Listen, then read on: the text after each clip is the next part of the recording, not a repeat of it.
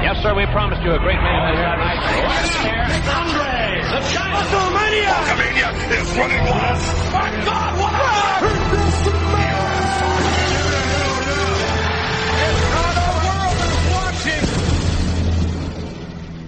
Ladies and gentlemen, you already know that the number one sports and recreation podcast in the world is Cheap Heat from New York City and Philadelphia, Pennsylvania. This is the Cheap Heat podcast. Uh, I am Peter Rosenberg and I'm joined by the mage, physically large, Tony Statless, aka Stat Guy Greg. What's up, SGG? Oh yeah, what's up, Peter? You know, we're here hanging in another day as we, as we head into as we continue through WrestleMania season. I, I, I know there's gonna be a lot of emotional feelings on this episode. Um, our very last Black History Month episode, and it, it uh, I know I'm sad. we are not going out with a bang, to say the least. going out, going out with a thud. Um, but SGG, let's start out with: Is there any news outside of the ring? so much news outside of the ring. So um, last week we mentioned that Tye Dillinger requested his release. Um, this week we can report that Tye Dillinger was actually released by the WWE, along with um, TJP, TJ Perkins, Wow. and Arn Anderson. Yeah, that was Tye was Dillinger wasn't a surprise. that was the other two was that was a weird one. That was a weird one, especially because I thought the Four Horsemen were about to have another return. yeah, a lot of releases. Well, a lot of releases this week. next to Flair. A lot of releases. Yeah, that and Arn definitely came out of nowhere. But I, I, I always thought he was really beloved backstage as a as a producer in that role or an agent. Um, but yeah, it's it, I guess it'll work itself out. But it did definitely a shock. And then on the flip side, the return of Bruce Pritchard.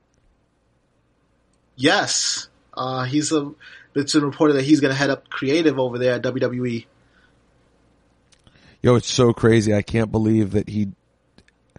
I can't believe he's not only back, but back as head of creative. I mean, uh, you know, SGG at this rate, you know, if that's if they're plucking people off podcasts, you could be second to Bruce Pritchard. I know my number's got to be coming up soon. Um, Dave Schilling announced that he's going to be writing for WWE, so there's there's that. My number's got to be coming up soon if they're plucking people off podcasts. And Dave Schilling wasn't even on a podcast anymore. and even when he was, Yeah. and even when he was, he was SGG at Jace. He was S- he, he was the Wolfpack SGG. He was, he was. So yeah, a weird, weird week, weird week when it comes to uh, uh, that kind of information. And what else happened outside the ring? Um, it was reported today, and um, I don't know if you heard this, but uh, Colin Kaepernick and the XFL were in talks. Um, Sporting News reported it. Well, actually, the Associated Press reported it, and Sporting News confirmed that they had also heard something similar. And the the scuttlebutt is that the XFL reached out to Colin Kaepernick to see, you know, about him joining one of their teams, and he said that he wanted twenty million dollars um, for a season. Uh, this hasn't been confirmed by XFL or any of Colin Kaepernick's people, obviously, but uh, this is out there. It's something that is uh, that's supposed to be true. Yeah, I saw that, um, which would obviously be very cool. Um, and I also did you see the story about how it looks like the XFL came to be because Charlie Ebersol tried to buy the rights from the XFL from Vince. I did see that.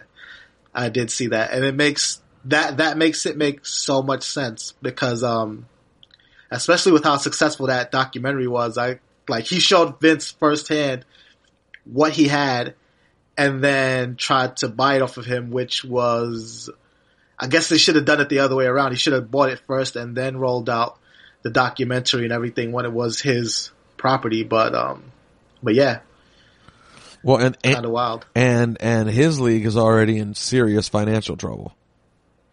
yeah. Like it's it's Yeah. it's running into problems that I'm guessing the XFL would not run into. Um, but yeah, it finally did give some explanation to how we could have gotten there because I just always thought that with the relationship between Vince and Dick Ebersol, that was such a strange thing to have happen between Charlie and Vince. So we get some insight on that. Um, what else you got, SGG? The Honky Tonk Man is going into the WWE Hall of Fame. Uh, first announced Tuesday on SmackDown. Um, I'm not sure why they didn't do it Monday um, to coincide with Raw, but either way, we have that announcement and we have our second WWE Hall of Fame inductee for 2019. Yeah, and there was some argument in the uh, in the uh, group, uh, mostly being had by me about the worthiness of the honky tonk man. yeah. I love how you said there was there was some argument. It was you arguing with all of, all of us. Um, Well, it was me- it was me- Shoemaker or Dip weighed in. Yeah, It was definitely I mean, me, it- Linder, and Goldstein. well, Goldstein, Goldstein only partially weighed in too. It was really me versus you and Linder. I mean, Linder was throwing around the word iconic with the honky tonk man, which was crazy. Listen, I'll buy that though. I'll co-sign iconic on for the Honky Tonk Man. Uh, You, then okay, if that's iconic, then then what is Chyna? Chyna's also iconic, but Chyna's another level. Of icon- She's the ninth wonder of the world. All right, Chyna's a different level. We have Okay. we have to like, as Michael K always says, words have meaning. Iconic. He was an Yes. he was an iconic intercontinental champion. In you know, in that they they kept that title on him for a really long time, and he had a lot of heat for a year. But Over a year. I would never use the word iconic to describe him. It was just not a long enough run. Like the the the amount of memories that you can attach to him to me. Um yeah, I'm not saying I didn't enjoy a good guitar shot.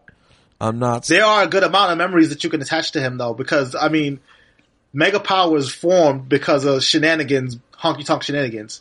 Um, he was about to blast Savage with the guitar. Actually, he did blast Savage with the guitar. He pushed Miss Elizabeth out the way, broke her dress, and then she ran to the back to get Hulk Hogan um, to save Randy Savage from a beatdown that included the Honky Tonk Man, Bret Hart, and Jim the Anvil Neidhart. So I mean, without Honky, we don't get the genesis of the biggest storyline of the 80s. The Mega Powers exploded. I mean, I'm willing to guess they would have found another way, but if that's how you choose to look at it, then okay. Um, I mean, that's how we have to look at it because anything else is speculation, I mean, right? I just iconic is like, listen, he had a lot of heat. Like people really hated him, um, and you know him jobbing to Ultimate Warrior the way he did is a huge part of the Warrior's mystique. Um, he's deserving. Given who else is in the Hall Right. of Fame, he's deserving. I just was, I just thought iconic was very, very, very I, strong. nah, I'm gonna give it to him. I'm, I mean, and I, it's like I said in the group chat too. When you think about everybody who like all the mans who wrestled, you had the Hitman, you got the Macho Man, the Dead Man. Honky Tonk Man is up there. As, Yeah, uh, he- he's iconic. no, Big he's- Boss Man. Re- Repo Man. Repo Man is not. I'll give him Repo Besides Man. Repo exception to that Man, besides Repo Man, he's the most repug man. no, because you got you had one man gang. He was also repug.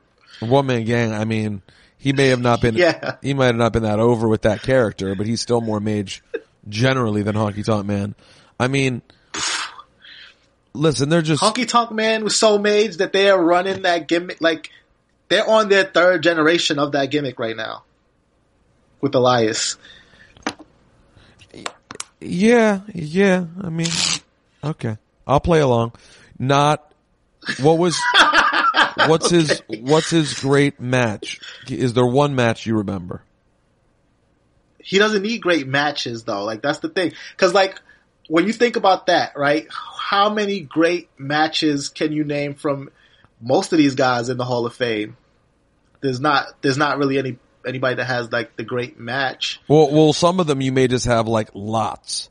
I mean, like in the case of DX, even for example, they all have at some point great matches. They all at some point had a, you know, had a story that involved multiple great matches. I would argue that about the New Age Outlaws, um, certainly X-Pac, obviously You would Chyna. say the New Age Outlaws and X Pac had great matches as members of DX. Well, they're all getting in though. I mean, it's, it's allowing them all in. And yeah, I think quote- so. I mean, To to to quote Monique, I would like to see it. I don't think I've seen them. I I've watched good ones. I just think over time, even just comparing Honky Tonk Man to DX, they did so many more memorable things during their run. Um, if we were to put up a Come list, if we were to put up a list of inductees over the last several years, you know, Honky wouldn't be high on my list. Ironically, he'd be The Honky Tonk Man, he'd be near Jeff Jeff Jarrett, similar gimmick, also not that mage. possibly, but two two problems with that though, right? One, it wasn't the Honky Tonk Man's role to be out there having great matches. It was his role to generate heat by weaseling his way out of matches and like worming his way away from the night with the Intercontinental Championship around his waist, which he did and which wasn't gonna produce any great matches because he wasn't supposed to be out there like taking these beatings and putting on Broadways. He was just supposed to get in, get out, and maintain his heat, which he did to the point that he was feuding with Macho Man Randy Savage, who was the WWE champion. Okay. Listen, I'm not saying he's not worthy. I'm just saying he's not iconic. Like, I, iconic, iconic is reserved for Savage. Um, I'll even give Steamboat, Flair. Um, honestly, I would call JYD iconic. Um, I would too. But because that includes runs in other places where he was world champion and he was the man. And then he was over in WWE. Um, Honky Tonk Man, he was cool. He's cool. Listen, I'll, He's cool, he's cocky, and he's bad, and he's your longest reigning Intercontinental Champion. And I mean, come on. I mean- he's one of the mans. He you can't you can't discredit him. I think you just like him because it has the word honky in his name and you get to say it over and over again. all, all day. I, I, otherwise I can't see you even supporting this argument, but anyways, uh, no, I really did like the Honky Tonk Man though, growing up. what else, what else we got outside the ring? the last thing we have, which is going to lead us right into the top of Monday Night Raw, is that Roman Reigns returned on Monday to kick off the show and announced that not only is he in remission, but uh, he's back. Yes, Roman Reigns is back and will report They will, he will be on Mania in some way. Yeah, it'll be interesting to see how they slot him in. I'm already excited to see what they end up doing and um, how they end up doing it. Yeah, me too. I'm curious to see what they do. Um, also we should mention, we should give props to uh, Fighting With My Family, which has gotten good reviews and made a decent amount of money last weekend. Oh, do we know where it um, where it landed on the? It was, On it was the- fourth for the weekend and I think it made like eight million dollars. Um, Okay, that's not bad. can't imagine it cost very much money. I wouldn't think at least. Well, I don't know. It probably costs some, but um, it at least did pretty well. And I saw the reviews. The general reviews on Rotten Tomatoes are really high. Yeah, and it's it's just another one of those instances where um, they were fighting an uphill battle already, with it being a wrestling movie in Hollywood. Like that, the the entertainment industry, um, as much as they borrow from wrestling and things like that, I, I feel like the general like that's just still stigmatized. So they already had something. They were already up against it, but um, it is a really good movie, and I do recommend people go out and see it. Yeah, if you got some time this weekend and you're just chilling with nothing to do, I really would. I think you'll dig it. I think uh, even the wife or girlfriend or whoever would enjoy it. It's a it's a fun movie. So yes, Roman Yeah. R- Roman kicks off Raw. He's back, y'all. He loves the word y'all, y'all. Um, very happy, very happy for Roman. Um, not surprised. Am surprised it's this fast. And um, really nice to see the reception he got. Yeah, um, that's a reception I didn't think we would uh, like. Like this time last year, if you would have told me that Roman Reigns is gonna show up to Raw one day and get a reception like that, I would not have guessed it. Like I wouldn't have believed it. Um, it, it's nice that he got his flowers while he was here to see him because like he gave a lot to this business. So to to get that reception, like you really feel happy for him. Yeah, and how did you feel about it leading to a Shield reunion of sorts? Um, well, they they didn't fully bring Ambrose into the fold. I think they're going to tease that out, but um, I I'm okay with that. I, I really am. I know for a lot of people, it sort of didn't make sense, but um, I don't know. And maybe it's one of those situations where I'm making it make sense in my head. But um, when you watch that Dean Ambrose Chronicle, I think it was, uh, he's talking about being injured and you know he's just t- he's very close to Roman, and that's something that became apparent as you watched that uh, that Chronicle, and then they show Roman give his announcement, and they show that like, and this is the part where it's obviously they're blurring the lines, work or whatever, but it really affected Dean Ambrose, the character, as well as Dean Ambrose, the man. And that could be one of those things where it's just like, he, they can explain it away as something of, where he just like, he went off the deep end because like his friend was gone. I don't know how they explain away those things that he said about um, Roman having cancer and like that being payback for the things that they did at the Shield. Like that's going to be a little bit harder to sweep under the rug, but for it to say that, for him to say that it took him to a dark place they already planted the seeds for that storyline. Yeah, yeah. Um, it'll be interesting to see if it continues to be part of the storyline for them, or maybe him and Dean at least towards WrestleMania. Um, SGG, of course, the biggest thing from Raw was I was literally in the midst of complaining. Literally, I was sitting there complaining. I was going, "Yo, why did they have to announce everyone who came back for Flair's birthday? Like, why couldn't they have one surprise? You know, I, I was even rooting for Hulk Hogan to come back as a surprise. I was like, could we get some, like all night? Oh, there's Ricky Steamboat backstage. There's Sting backstage. I'm like, why are you showing everybody? Like, are you, we not allowed to have one surprise? And as I'm complaining, they actually did the perfect, the perfect way to celebrate Ric Flair's birthday, which is him being tied into a storyline, um, by getting, Yeah. by getting beat down by Batista, setting up Batista and Triple H and, um, man, I guess Triple H with the miracle recovery yet again.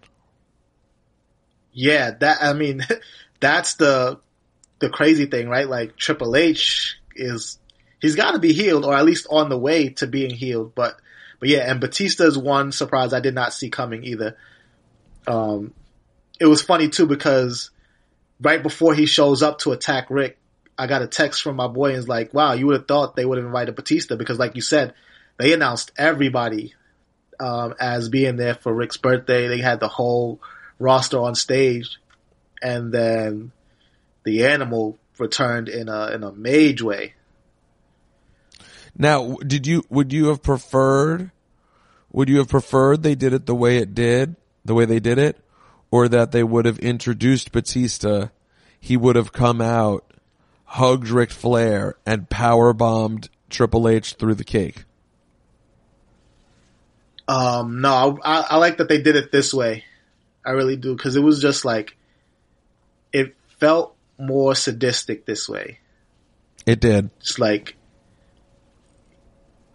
from like him dragging a cameraman into the room and then him dragging Ric out of the room and we don't know what happened and it sort of doesn't matter what happened because he's an animal. Like you could fill in the blanks on that one. Wonder how much money was forked over to old Batista to get him for this WrestleMania run right now. That's a good question. That is a really good question. It's got to be a nice sized chiggity check with where he's at in his career. Yeah. Cause he's doing really well for himself. He really is better than I would have expected. Um, and I'm uh, and he's someone I've really grown to enjoy. Fifty years old, interestingly enough. What? Yeah, That's crazy, but also I remember him being like shockingly old the whole time. Like when he was in Evolution and like, I feel like he was way older than Randy Orton. Oh, obviously he was. They age at the same rate, but I feel like being shocked then, like hearing that he was in his late thirties, which is his diet and exercise and routine has to be really on point because he, like, he doesn't look like he ages that much. Well, and from a wrestling standpoint, he has so much less mileage on him. You know, Yeah, I mean, he's like the same age as the Undertaker. yeah. How old's Undertaker? 50? Yeah. 51? I think Undertaker's fifty-one. And Batista looks, you know, so much younger than him in terms of how he moves. But again, that's so much less mileage. Yeah, So that, I gotta tell you, credit where credit is due. I was very excited about that surprise. And by the way, it's amazing. Wrestling fans are the worst. Our group chat talks nothing but trash. I think I was the only person who mentioned that I love the end of Raw. No one even, Oh, but I, I think we all loved it. I think everybody.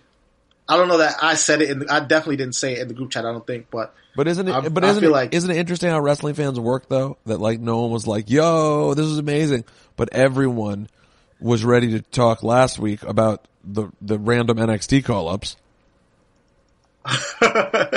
that's how it is, though, man. Like wrestling fans, we we in the era of the complaining wrestling fan,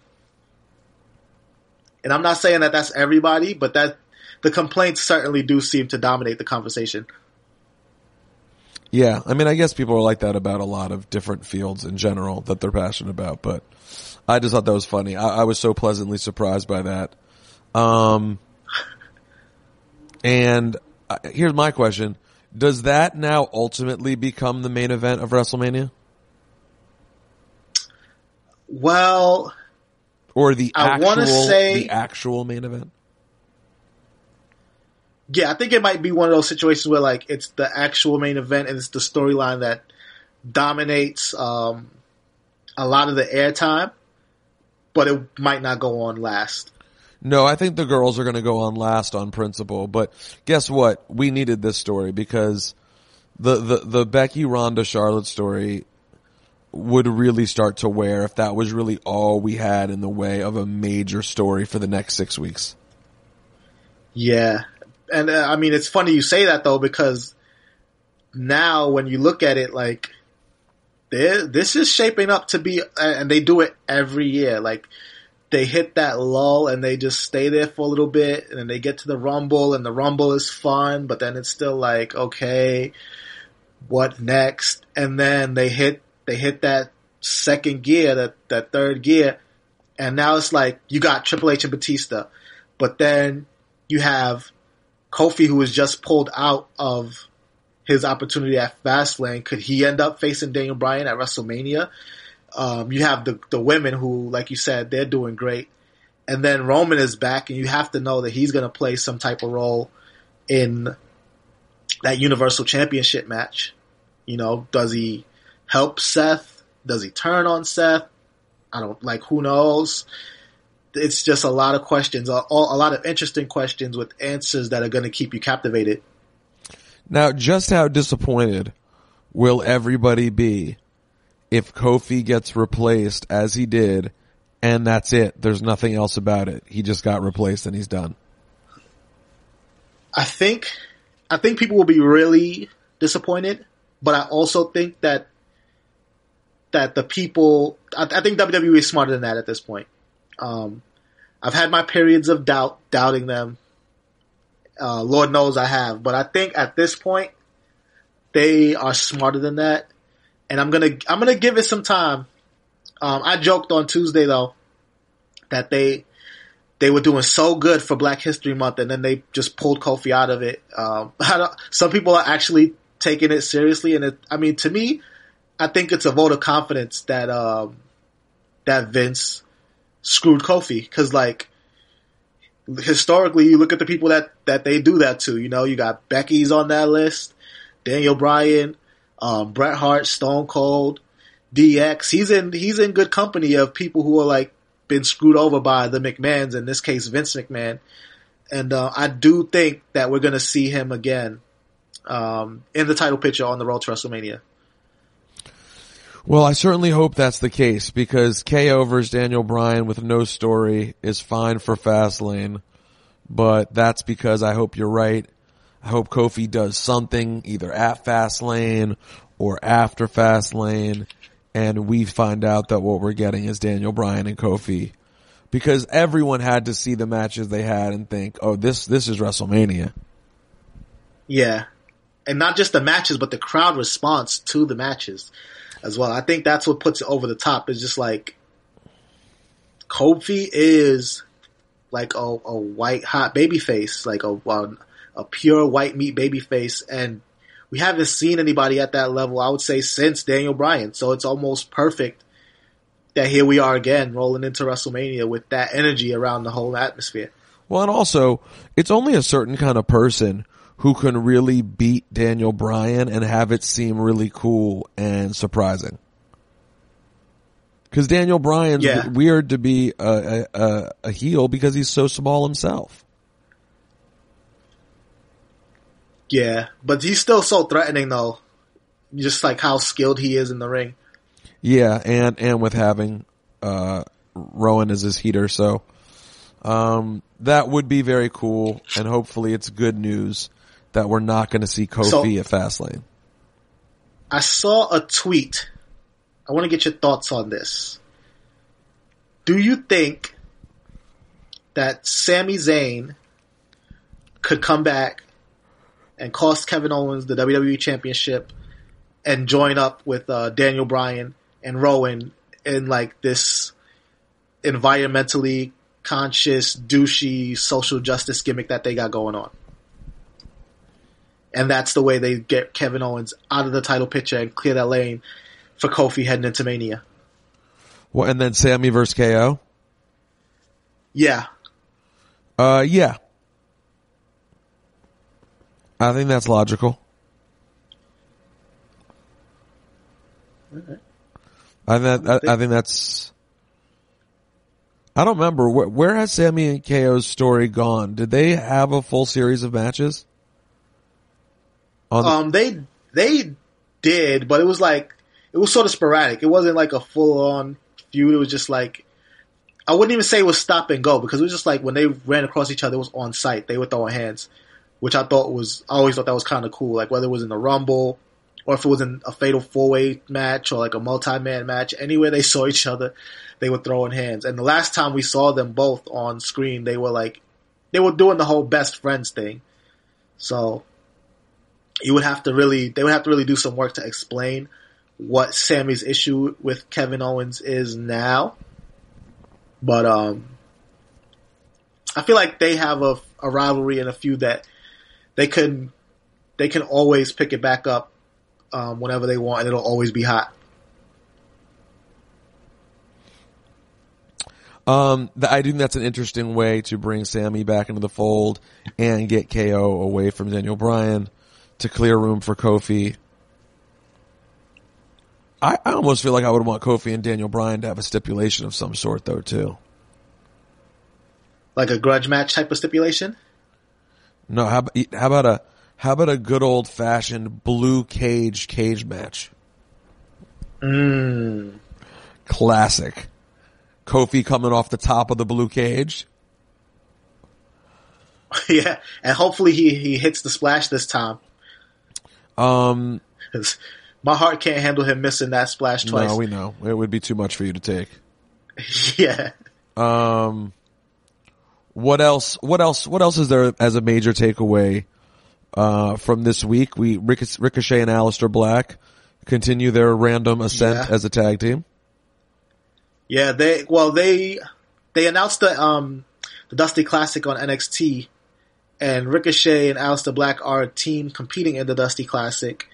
So it looks like this is a way for them to get some chemistry as a tag team, but it also, I wonder if these NXT guys are even like actually called up or if this is them, um, sort of integrating NXT as the third brand, if that makes sense.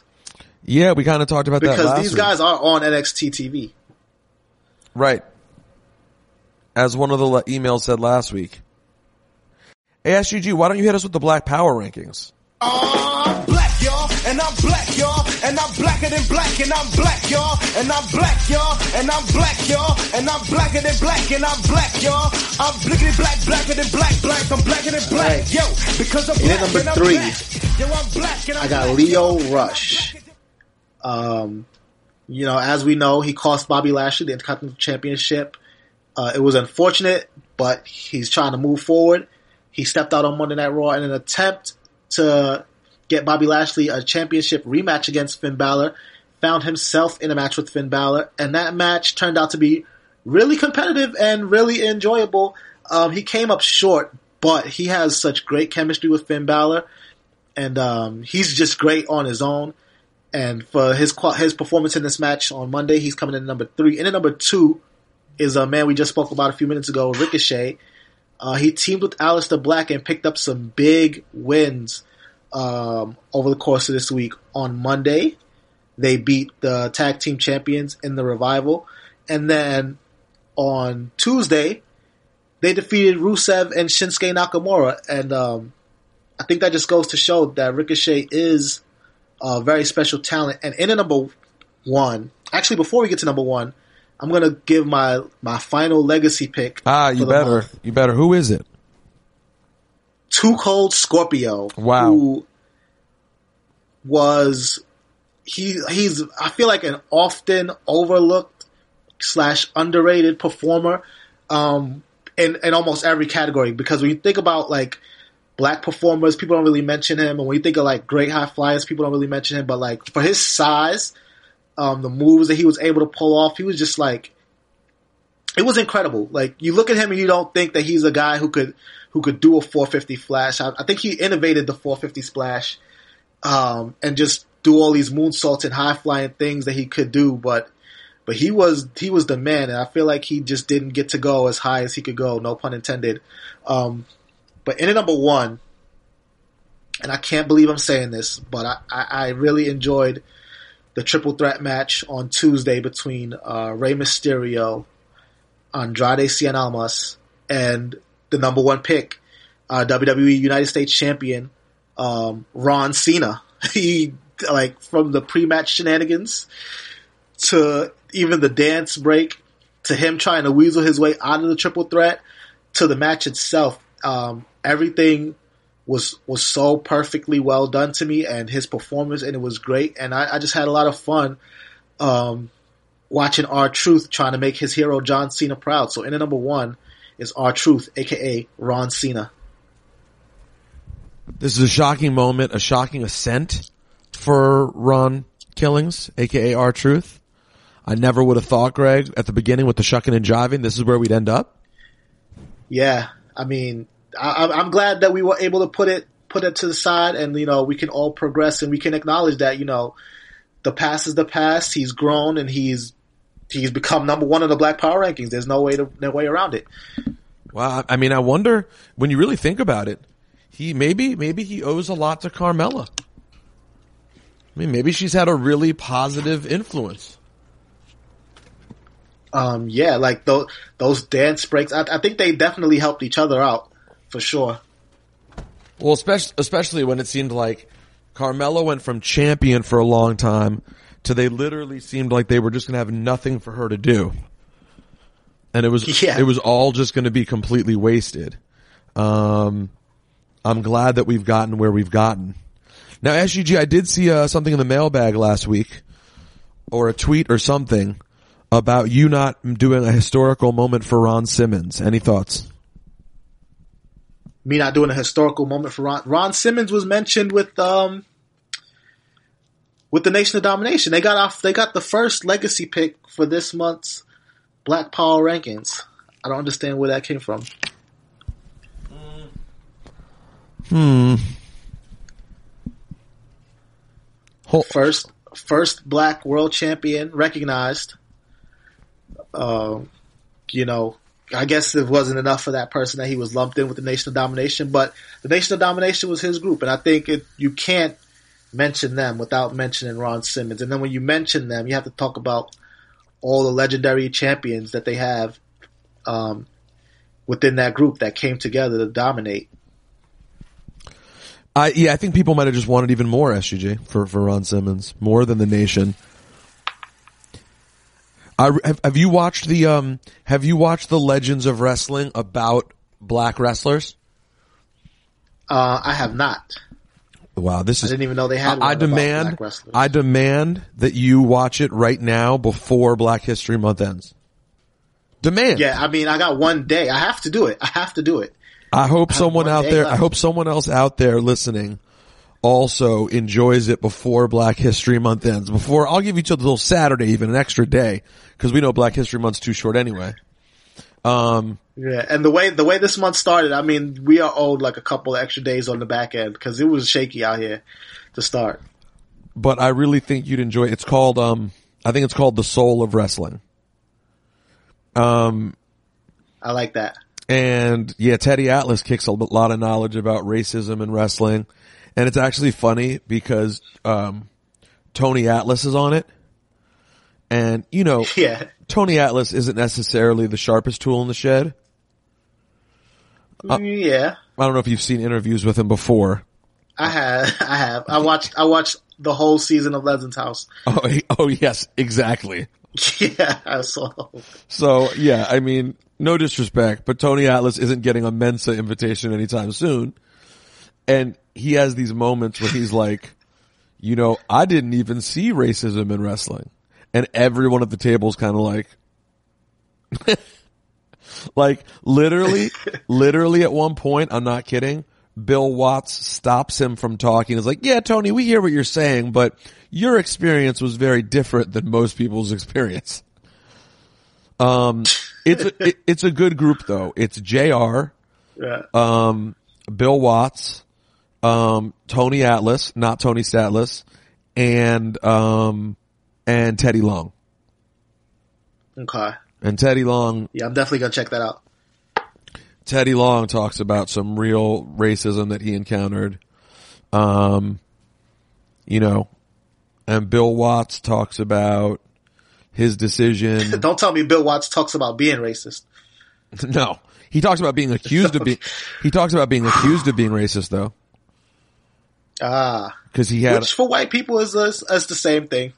which for Accusations sting much as much as like actually being racist. he had because there was um when he I think he ended up losing his job at WCW because someone had written an article about him and implied and or said that he had said something racist. I, I'd read this in a book before, and it really upset Hank Aaron. And Hank Aaron went to Ted Turner. But this came, but this came Hammer and Hank. but this came years after, you know, and listen, I don't know Bill Watts the man. Maybe privately he was racist. I don't know. But he was, he, he's the only one of those old promoters who put titles on black guys Yeah, he repeatedly. was, and yeah, and I think he was the one who put the title on Ron Simmons, right? If I'm not mistaken. Yep. He put the title on JYD. He put the title on Ron Simmons. Um, he, you know, I saw, listen, I don't know the man. Um, but it, it, he doesn't spend a lot of time on it, but it does end up coming up that kind of, it was ironic for him because he went through a lot with, um, he took a lot of heat. Um, oh, and not only that, uh, he also made, um, damn, I think he made Ernie Ladd his booker. Oh yeah, He so not only did Bill Watts crown black the first to crown black champions, but was the first to give a black man the pencil also. yeah, which I didn't know that. Yeah, neither did I. And did not know that. and um, he said uh, Jr. Jr. said I think that around the time that happened, like a lot of people were talking trash about Bill Watts, like for giving a black man the the pencil. I believe it though. Like I, I really, I, I really do believe that. Because I mean, I don't know when he did that, whether it was the '60s or '70s, but even like the '80s, it really was like that was real taboo. You know what I mean? Like barriers were still up, still being broken down. So I, I, believe wholeheartedly that when he did that, people were looking at him kind of crazy. As like, like what are you doing? It's one thing to let them wrestle, but to write the to to decide, make decisions. Yeah. yeah. And even like letting them wrestle white people after like that took a while to come. Well, that around. what he, he talked. They talk about. You're going to really like this episode. They talk about that too. That he he would get in these, he would get in these uh in these big arguments because they wanted segregated seating. Still, and he was like, and um, uh, mid South, mid South headlined the Superdome with two black wrestlers at their first Superdome Wow. show. It was um. I forget who it even was, but he had two black wrestlers headline. Uh, and they wanted to segregate the seating. No, not. I don't think at the Superdome, Um, okay. but maybe it was. It was. It was really interesting. You'd like it. It's on. It's the Legends of Wrestling called Soul, the Soul of Wrestling. Um, I have a couple of interviews we're going to get into in a couple of minutes, and I haven't recorded them yet, so I can't tell you who they're with, but I'm sure you're going to enjoy them. Um, uh, cause WWE is at Westchester Town Center on next Monday, the 4th, um, as we head on that road towards WrestleMania. Hey Bear, what are you doing over Wait, there? wait. Wait. This is this is going to be for Raw. No, it's a SmackDown show. This is like they, a. Sh- okay. they run, they run those SmackDown house shows on Mondays. Um, And then they run the random Raws on Tuesdays, the Raw House shows, right? Yeah, it's very random. Uh, let's see. Steve writes us. Hey, Peter and Stat Guy. In the upcoming Hogan movie, since Hogan's an executive producer, what are the odds of the Hulk Hogan character having a full head of hair in the whole movie? One hundred percent. Stay mage, Steve from New Zealand. Thank you very much. Chris writes us.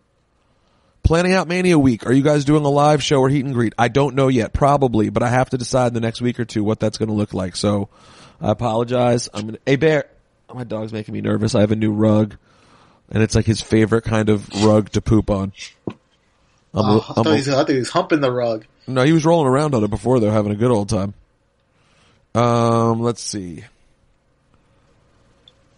Yeah, here's the Black History Month omission about you and Ron Simmons, but you just summed that up. Shout out to Luke. He did end his email with "damn." Um, there is going to be another wrestling for sale event, WrestleMania weekend. That is going down a major pop up at Blind Barber. Is Um, that April sixth? That's April 6th at noon, so it's going to be crazy. Even though he has some other, how does he have some other uh, live podcast happening there? What the hell's going on? He's got all kinds of co-hosts and sponsors. Cheap Heat's not even a part of it. That's that's that's absurd. That hurts. Uh, there may be heat. Where's maybe the heat. Drop? Maybe some heat now between me and Ted. I'm just kidding. Um, let's see, let's see, let's see. I'll pick one more here. Um, Jimmy writes us, Greg in a tough spot. Okay, I live in Atlanta and I'm about to head to Raw, but I'm listening to last week's episode and have a couple of questions y'all have inspired. First, if Kofi wins the chip at WrestleMania and the New Day goes down, that epic storyline y'all described, Stat Guy would have to rate them ahead of his favorite wrestler stable, the Hart Foundation. No? Also a chance he irrationally puts Kofi in his top 10? That certainly elevates New Day to Shield DX level if they aren't already there, right? My other question is, is the Becky Ronda Charlotte match even odds? Ronda has Brock booking a Jace and her first singles mania likely has the edge. But the man is Austin a Jace booking and Charlotte just straight wins pay-per-views. I'll sit back and listen as, as I stage ma- as I stay mage and enjoy myself with a life. Jimmy. Jimmy, that's a great question. Greg, that would be tough for you. Would, Not, not really. the, the New Day will If not, that was supposed to be a gotcha question, I hit him with the reversal because I hate to say, I hate to break it to people. As much as I love Bret Hart, I'm gonna be honest. As a faction, the New Day surpasses Hart Foundation as a faction. It's just how it is. No dilemma because he's already past my favorite wrestler's stable. Um, as much as I love the Hart Foundation, New Day is already there. but Kofi's never passing Bret. no, Bret Hart is the best wrestler of all time. He's the best in the history of the art form. Best in the history of the art form. As a And I will argue that one to the day. As a Kofi could probably crack top ten. Um, not with one world championship win, not for me, I don't think at least, but but New Day is definitely passing the Hart Foundation. And in fact, New Day is already my number three faction all time. And people are gonna kill me for this, but I have them ahead of the Horsemen, I have them ahead of DX. New Day is up there. I have them ahead of Hart Foundation, NWO. Wait, so New who Day else? is So, already so who else is in your top three? It's Shield, Evolution, New Day. You, you, uh, you're fired. This is a rare moment. You don't see this every day. You are. Hold on, listen- No, no, no. hold on. SGG, Hold on. No, no. You're fired. I don't know what else to say. That is the worst top three factions I've ever heard in my. No. life. Shield. The sh- first of all, look at this. Is how I say explain it. Right. Every faction. It doesn't matter. Everybody already turned off the podcast. Everyone already turned it off. this is true. I feel so bad. They're not going to hear those interviews now. Yeah, they're not going to hear the interviews. It's dead air. They're listening to Pandora. But go ahead. But no, seriously though, every faction that you can think of, right? There's a veteran with sometimes it's other veterans and sometimes it's um, you know, these heaters and people built around the veteran. And Shield is the only faction that didn't have that. So they already started from a disadvantage and then they have become like in the upper echelon of factions, especially when you think about where their members went after the faction disbanded, which is just as much. It means just as much as what they did in the faction. And then every other faction had a main eventer that made them feel special. They had nobody. And now these are like the top three guys in the industry right now and have been for the past five years. I mean, Evolution was built around Triple H and they had Ric Flair. Now those guys are just on another level, which is why they're number two, but I feel like having those main eventers is sort of a cheat code. New Day had Kofi. He was a veteran. He wasn't the main eventer, but they did the same thing. Like they propelled the three of those guys into the upper echelon. And then those other factions, NWO had 70 members, 70 different men were in the NWO. That's too much filler.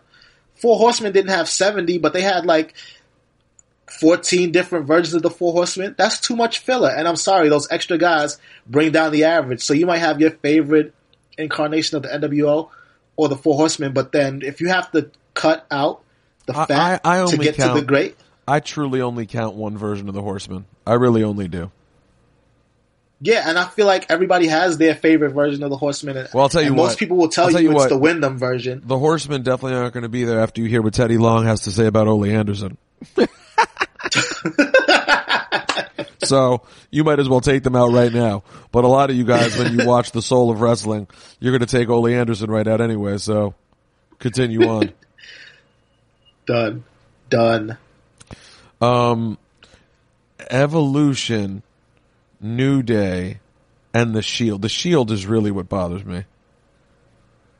The Shield's barely a faction. Shield- They're just like a. I mean, I, New Day and the Shield. They're just a six man tag. Like, But I mean, come on.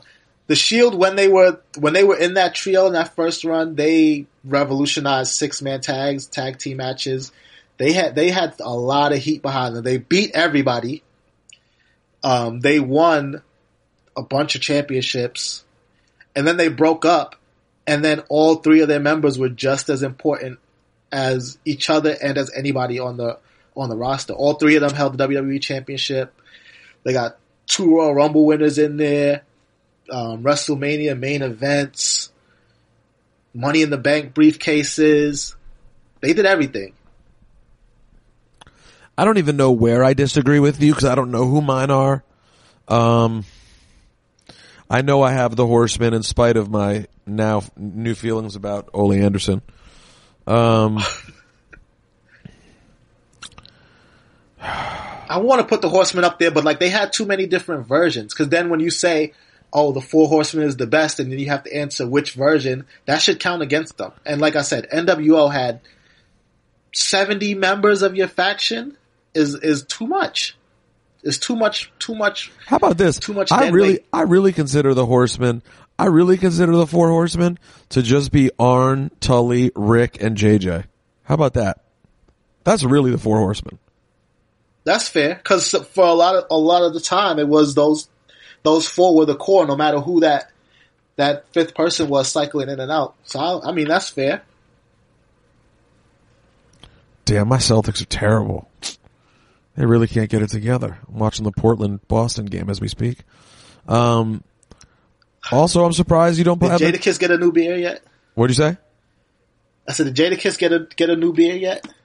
Jadakiss? So s- somebody didn't somebody run into S- Jadakiss at the at the Celtics game just now, like earlier in the game. Oh, I didn't even notice that. Um, but I'm surprised you don't have the Nation of Domination higher also. I mean, they should be. I'm not gonna lie. I gotta reevaluate that. They definitely should be because when you talk about creating stars and racking up championships, like the first black WCW champion and the first black WWF champion is in the nation. One of their members is The Rock. And, and Owen Hart was in it. It has everything you need. Yeah, it has a heart. It has The Rock. It's Black History. Mark Henry. Mark Henry. Yeah, Little Yeah, surprise. so yeah, like I said, like I said, my top three is the Shield, the Nation of Domination, uh, and the New Day. Sorry, Evolution, you know, just it's how it gotta be. I'm sorry. Wow. SGG, everyone can reach out, rosenbergbeats at gmail.com. Um, have a lovely weekend, everyone. I hope everyone's doing well and, uh, and enjoying the, what is hopefully the end of winter. It's been frigid on the East Coast. I am donezo with this. I've really had enough. Oh um. April can't come soon enough. But, uh, Greg, do me a favor this weekend and, uh, and enjoy yourself. Oh yeah, and stay mage, P.